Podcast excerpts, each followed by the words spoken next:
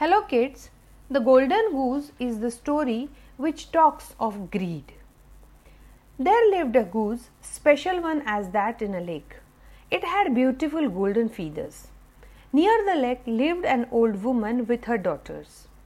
Even though they worked hard, they remained poor. One day the goose thought, Maybe I can give one golden feather every day so that these women can sell it and have enough money to live. The next day the goose went to the old woman. I have nothing to give you, said the old woman. But I have something for you, said the goose and explained what she can do. The old woman and her daughters went to the market to sell the golden feather. That day they came back happy with enough money on hand. Day after day, the goose continued to help the old woman and her daughters.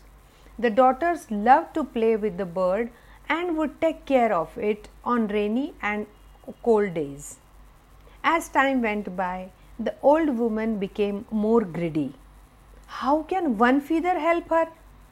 When the goose comes by tomorrow, we should pluck all its feathers, she told her daughters. Aghast, they refused to help her with this.